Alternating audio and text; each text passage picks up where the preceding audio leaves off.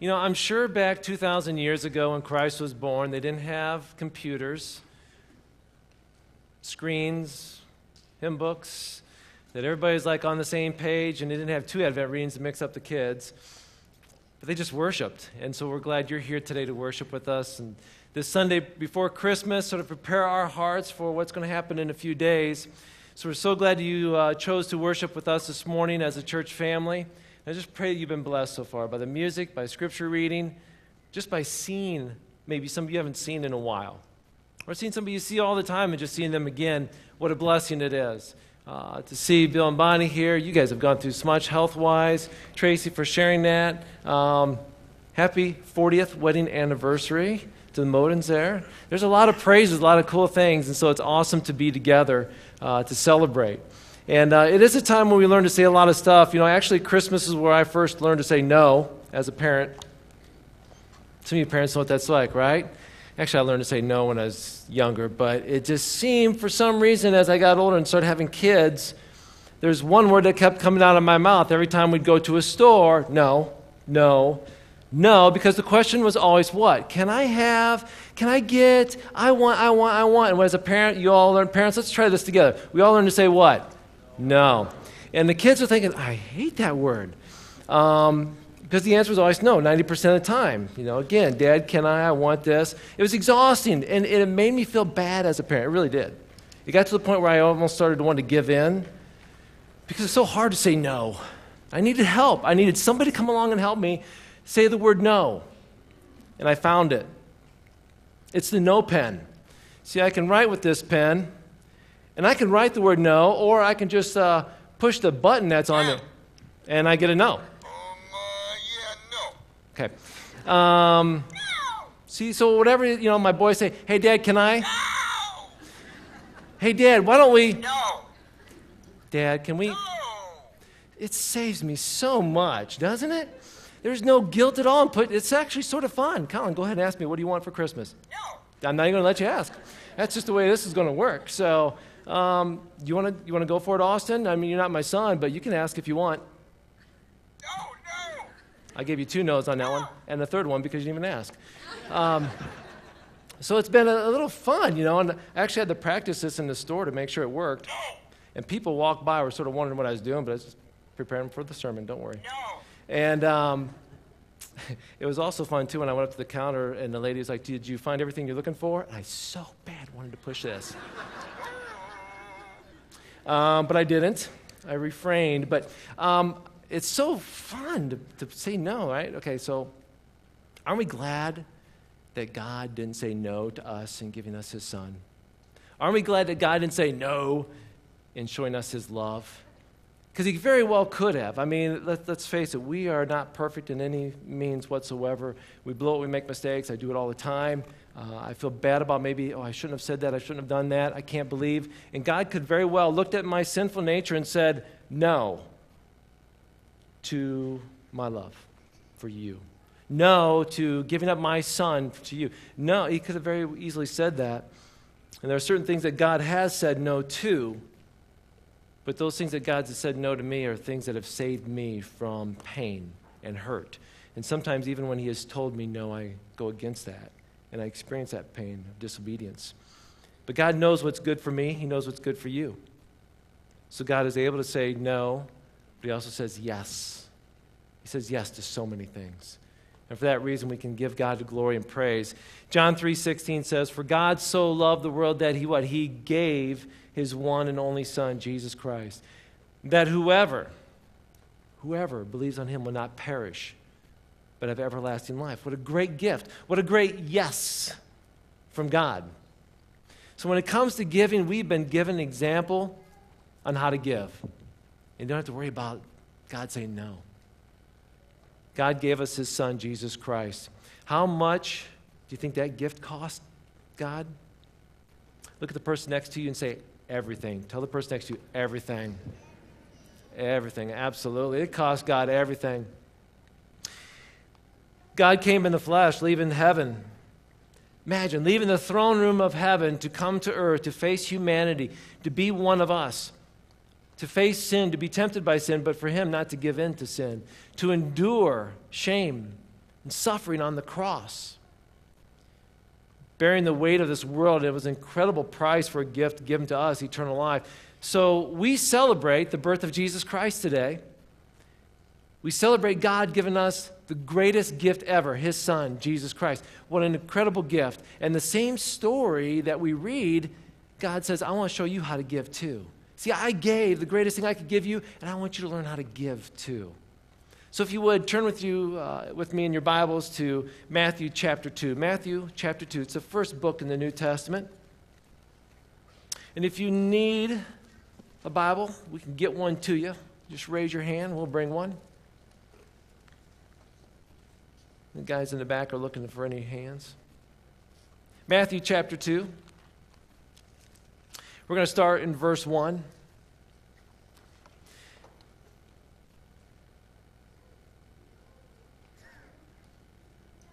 Matthew chapter 2, verse 1, let's read.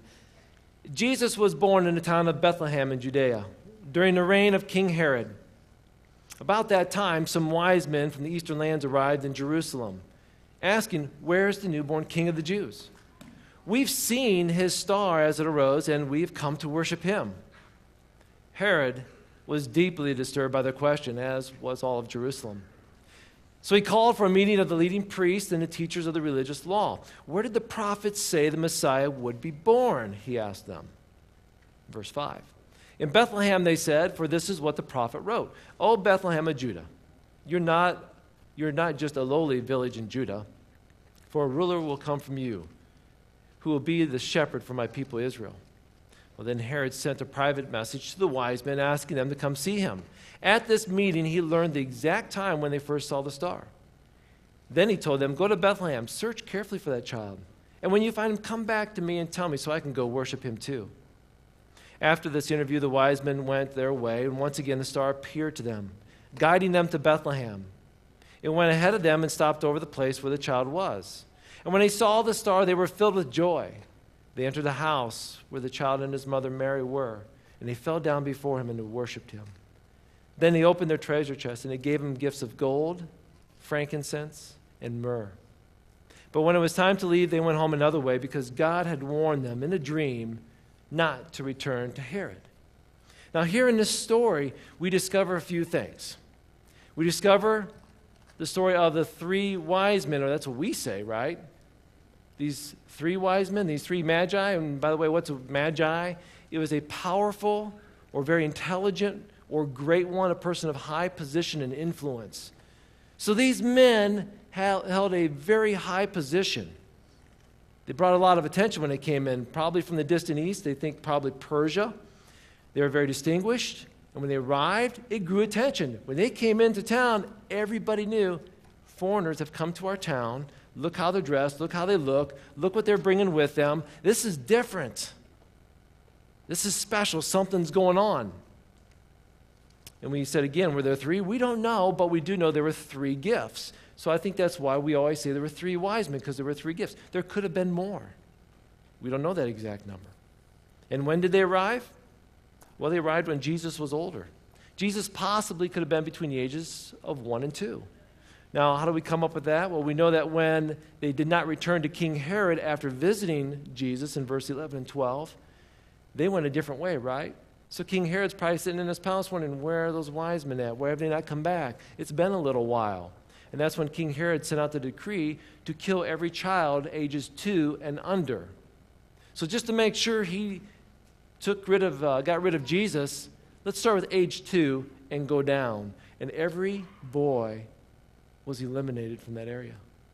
A tragedy. So we know that Jesus could have been as old as one or two. And we know this too that when Jesus, or when the wise men came to Jesus, they didn't come to the stable. They didn't come to the mangers. We read they came to the house where Jesus was. So it seems that we don't have a lot of detail about everything for sure, and so it leaves us with some question.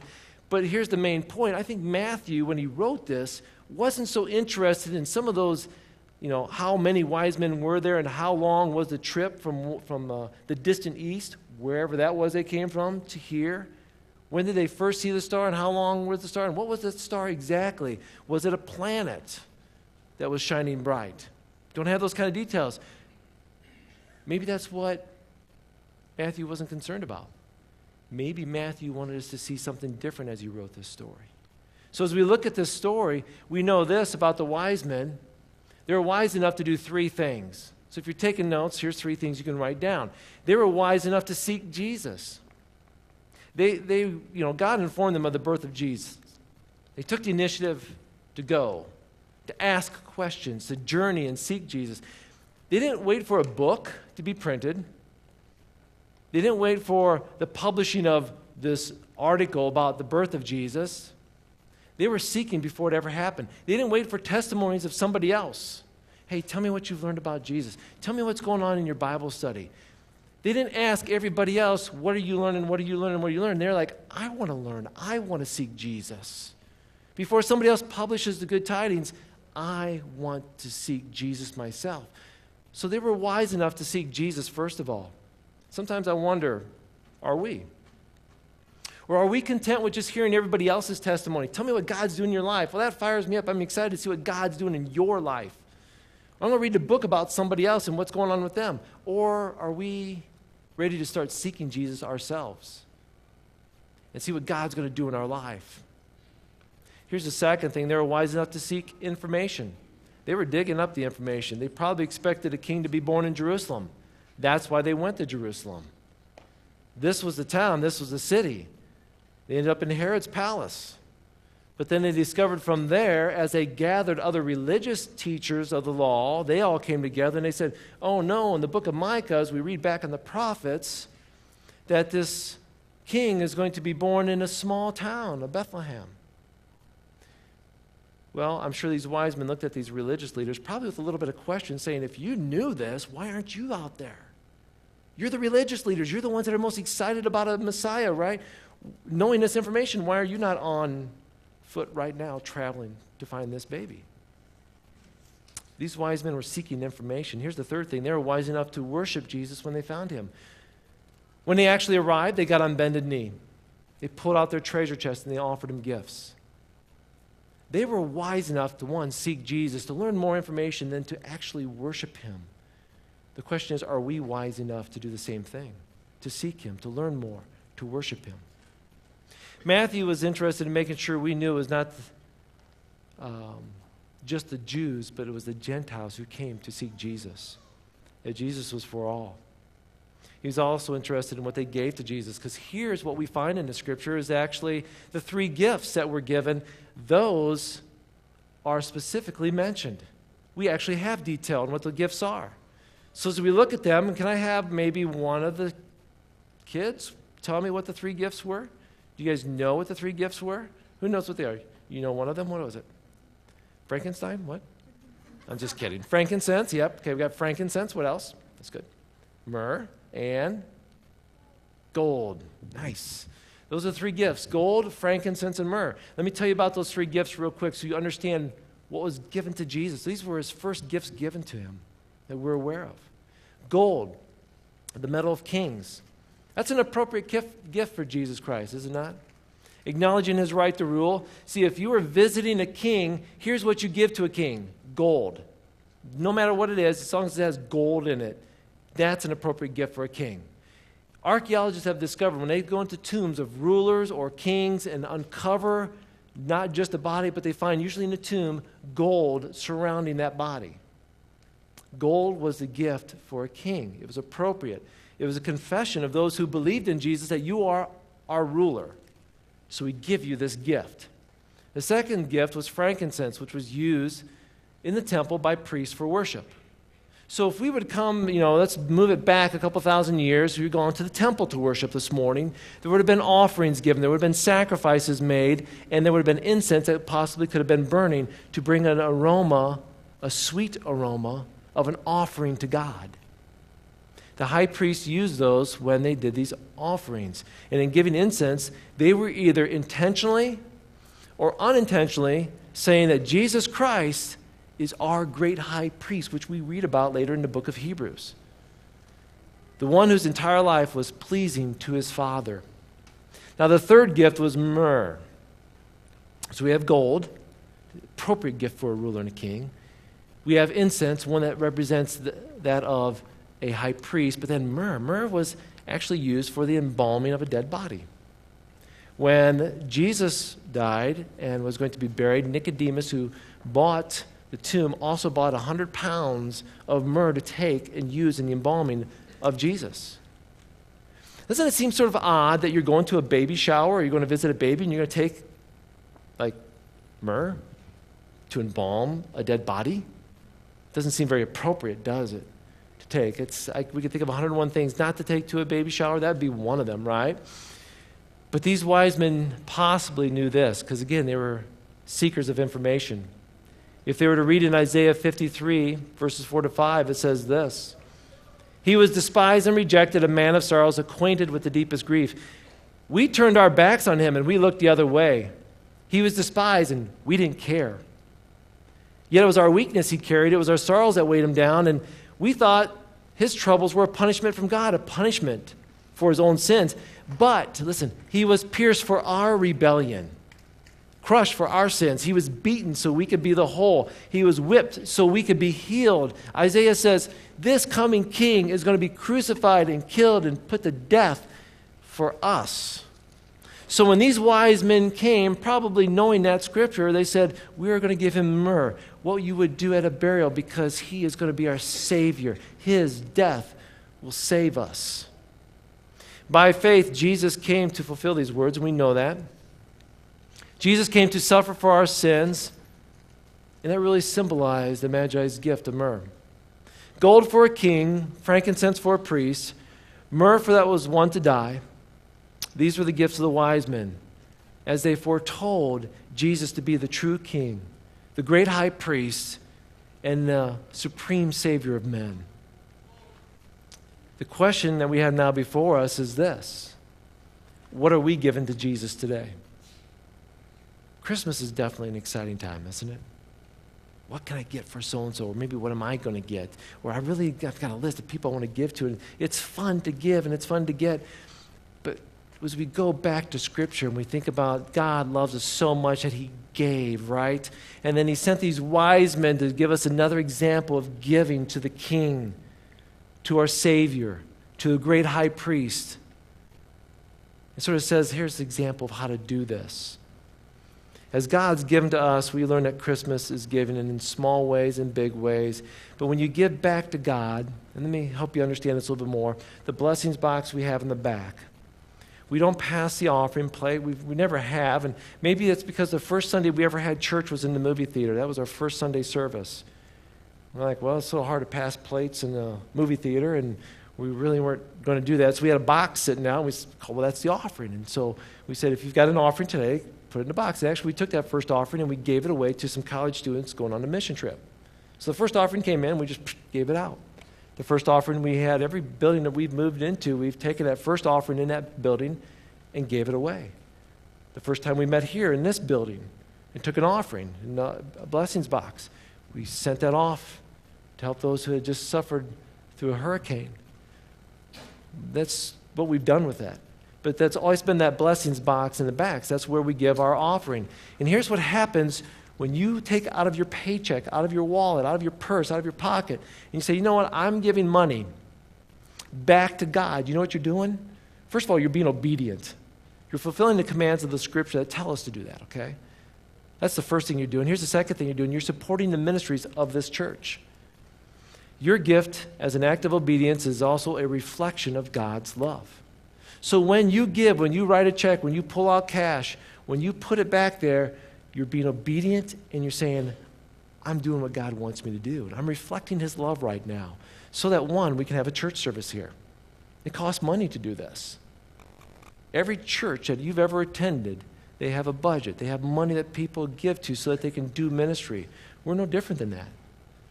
So this morning, we can have church because you give.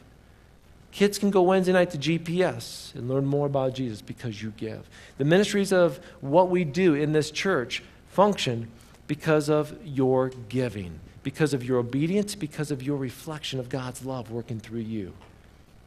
Most of you are aware that every December we contact local school systems and we ask them, How many children do you have on reduced meal plans? And they give us a number. And we say, well, how many days in the month of December will your kids be showing up in the lunchroom to eat? And they give us that number. So we take that number of kids, multiply it by the number of their meal, how much it cost, by the number of days in the month, and we write a check from our church to that school system so that those children in those school systems, their parents, don't worry about paying for your school lunch this month. Use that to bless your family for Christmas. So these are families, again, on the reduced meal plan. And we started doing that with just the primary school where we first met, or second met, from the movie theater to the primary school. And over the years, that's sort of evolved. In the last few years, we've been doing six school systems. Um, we weren't able, obviously, because of the computer being down today, can't show you the pictures. We had pictures of kids at the lunchrooms. We had some thank you notes that have been sent back to us. We wanted to share that with you. We want you to see that when you give, you're giving in obedience, but you're reflecting God's love. And we're going to show you some of those pictures. Well, maybe we'll get those up next week. But from Archbold and Pettisville and Fayette, Liberty Center, Delta, and Wauseon, those six school systems say, thank you. Those kids who are on a reduced meal plan say, thank you. So, as a pastor to this church family, I say, thank you. Your giving matters. It allows us to do ministry in multiple ways. Whether we give to Children's Lantern or Miracle Camp or FCA or Fish or missionaries, we give. And this year, you gave to help over 450 students that are on reduced meals over $2,600 given to feed these kids. Thank you for doing that. But we don't just give to the church, also, right? A lot of you give in many other ways. Outside the church, you give. And we're giving elsewhere. Let me read something to you from 1 Peter 4 7 through 11. The end of the world is coming soon. Again, this is, this is Peter, one who walked with Jesus, okay? And this is what he says Therefore, be earnest, be disciplined in your prayers.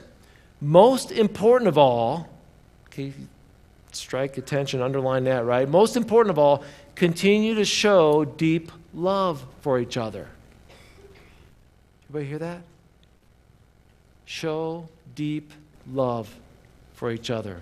Why, Peter? Because Peter goes on to say, For love covers a multitude of sins. Cheerfully share your home with those who need a meal or place to stay. God's given each of you a gift from his variety of spiritual gifts. Use them to serve one another. Do you have the gift of speaking? Then speak as though God Himself were speaking through you. Do you have the gift of helping others? Do with all the strength and energy that God supplies, and everything you do will bring glory to God through Jesus Christ. All glory and power to Him forever and ever. Peter says, You have this gift of giving and helping others, then do it. Give, help, share, speak. Because when you do it, you reflect God's glory, you reflect His love. Giving isn't just placing money in an offering and buying expensive gifts for others, right? I hope nobody ever goes into debt just because you really wanted to impress people with Christmas gifts. I don't think that honors God. I don't think He wants us to go in debt just giving away all of our money at people Christmas, thinking, I want to really lavish upon this gift. I, I want to impress them with a gift. I don't think that's a right way to honor God. But He does say this in Scripture share your home a meal, a place to stay. The gift of speaking, helping others. Do you have those gifts? Do it. Those don't cost much, do they? It's something that God's given to you, you can give away to somebody else. What can you do to show the love of God without spending a big wad of money for others? How, what can you do? We're going to do something right now. I'm going to need the help of the kids, okay? So I need about probably about 10 students to come up here, and uh, they're going to help me out here. So we got about 10 kids. They're going to take a stack of three by fives, and they're just going to pass them down the row, okay? Just take all the Rupel boys, come on up here, okay? And I saw some hands over here, right there. One, two, come up. Three, four, there we go. Come up, yep, good. Yep, come on upside. Come on up. Yep. Now will work. We'll take you. You're going to take these, different groups here. You're going to take these and give it to the first person in a row, and they're just going to pass it down, okay? So the cards I give to you, that's what you're going to do. You take the cards, you go to row number two on this side, row number three on this side, row number four on this side. Count them back. Row number five. Here you go. Just take them to the end and hand it to them, and they'll pass it down for you, okay? There you go. And go to the first row here. Second row. Third row on this side over here. Row number four on that side. Row number five, all the way to the back this side. Wait, this way, this way, this way, this way, that way. Okay? In the back row six. Just go to a row. If you've not had your hand, uh, got cards in your row, raise your hand. You guys are going to help me out with this. You're going to start passing out pens to everybody. Okay? And kids, once you've handed out those cards, you can come back up here and maybe grab some pens and make sure people have got pens. Okay? Yeah. All the adults are going to get a pen. Watch your head. Yep. Awesome. There you go. Do you need some more? Okay. Okay. All right. Take that. All right, kids, go ahead and hand out the pens to any adults you can find. Oh, that's all right. I've been giving out a bunch. You need some more too? All right. So every adult should have a pen and a three by five card. Who does not have a three by five card? You want to go find them right there? Okay, yep. So kids, look around. If you've got, yep, the leftover pens you can throw in back in the box. All the adults are going to have pens, and you go. Take those. Straight up here, win. Anybody over here need a three by five card? Everybody got one? All the adults got one? Junior high, senior high students, if you want to do this too, you can. Fifth, sixth grade, you want to do this too, you can. Thank you very much. As we conclude the service this morning, we're going to write down three things for me.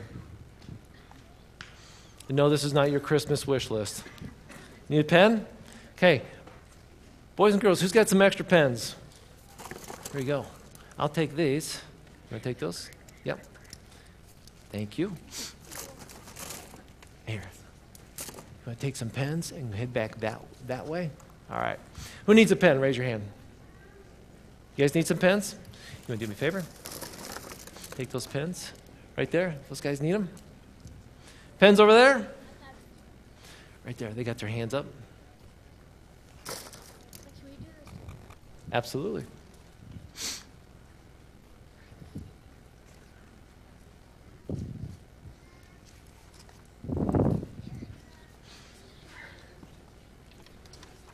We go. Everybody's got a pen and card? Good. Yep. Share them with her. Yep.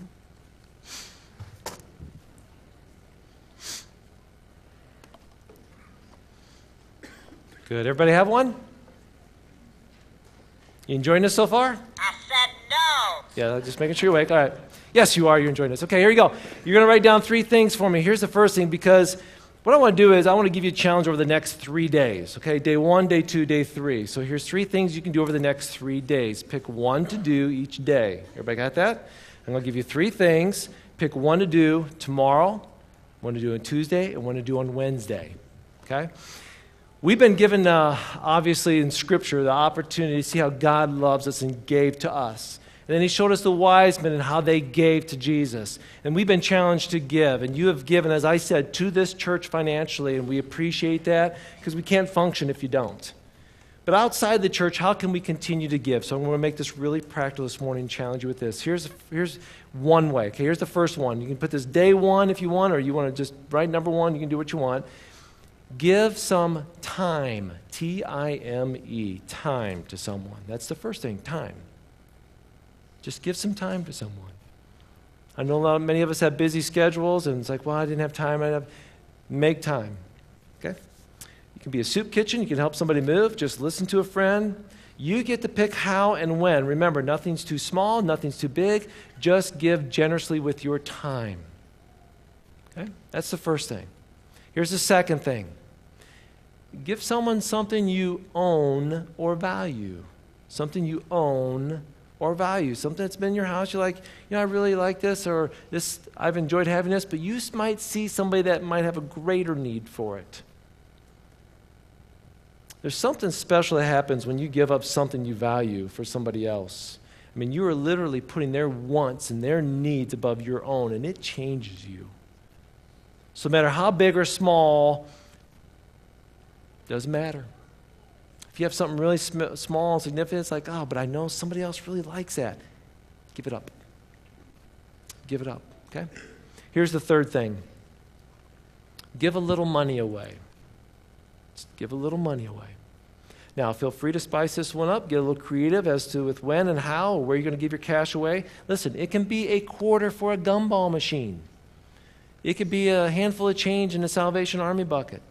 It can be a coffee for the person behind you. It can be a meal for somebody sitting at a table next to you. Um, it's a little small or big, it doesn't matter. Just give a little bit of cash away somewhere on that day. There you go. Three days of giving. And we just demonstrated another way to give to you the pen that you have in your hand. That is your pen to take home today. That's our gift to you, okay? So now you have that. And you're like, oh, hey, I would like another, you know, opportunity to maybe share somebody about our church. Come up and grab a second one, okay? okay. Pastor Ben um, said, yes, I can share this with you now, right? Okay. So some of you see on the back of your uh, vehicles, like uh, 26.2, like you run the marathon, okay? Some of you like, I can't run there, okay, that far. That far. You can run to church, okay? So TNC, True North Church, back windows of your vehicle, on your, you know, some people put on the outside of their computer, their laptop. Uh, be creative with where you want. If you would like a sticker, we've got them for you too, okay? Again, opportunity, we just want to give a gift to you so you can share God's word with others. Like, what's TNC? That's the church that I worship at. Let me tell you about my church. Let me tell you why I go there is to worship God. Let me tell you what I've learned by being a part of a small group or their kids. And you have opportunities to open up a conversation. Three days of giving. Again, allow this to be a reminder of what you've written down. Let it create a habit of giving, okay? A way of life. More importantly, allow this to be an example of how God's love lives in you and through you as you give. Christmas is giving, as shown by God, as demonstrated by the wise man, now lived out by his people, you. All right? I want to pray for you as we continue them with this service. So let's, uh, let's bow our heads as we pray. Heavenly Father, Lord, I want to thank you for this day that we've had so far in gathering here to sing songs, to worship you in song and scripture. And Lord, as we continue to now read Scripture with Advent and to worship in song, Lord, we thank you for this opportunity that we've had to come here to learn about giving. And the greatest gift was your Son, Jesus Christ, and the greatest example is that you gave him to us. Lord, the question is have we received that gift that you gave? Lord, if there's somebody in here this morning that's never received that, has never confessed with their mouth or believed in their heart that Jesus Christ is Lord. I pray, Lord, that this morning is a great time for them to, right now where they're sitting, to quietly pray, to ask you for forgiveness, and to confess that you are Lord. What a great time to receive your gift right now, right here. Because you love us so much you sent your Son to die for us. if we confess with our mouths and believe in our hearts that Jesus Christ is Lord, we will be saved. So, Lord, we confess our sins to you. And we ask you to take charge of our life, to be our Lord. Help us, Lord, to live for you now. By the way we give, we get to reflect you. So, Lord, this week, as we take three days just to specifically do something small for somebody else, a little bit of our time, maybe something we have we want to give away, and just maybe a little bit of cash, maybe a couple quarters, whatever it may be, Lord. Let's get into the habit of reflecting your love by how we give and not be stingy. Thank you, God, again for how you have given to us. Let us now give back to you. In thy precious name we pray.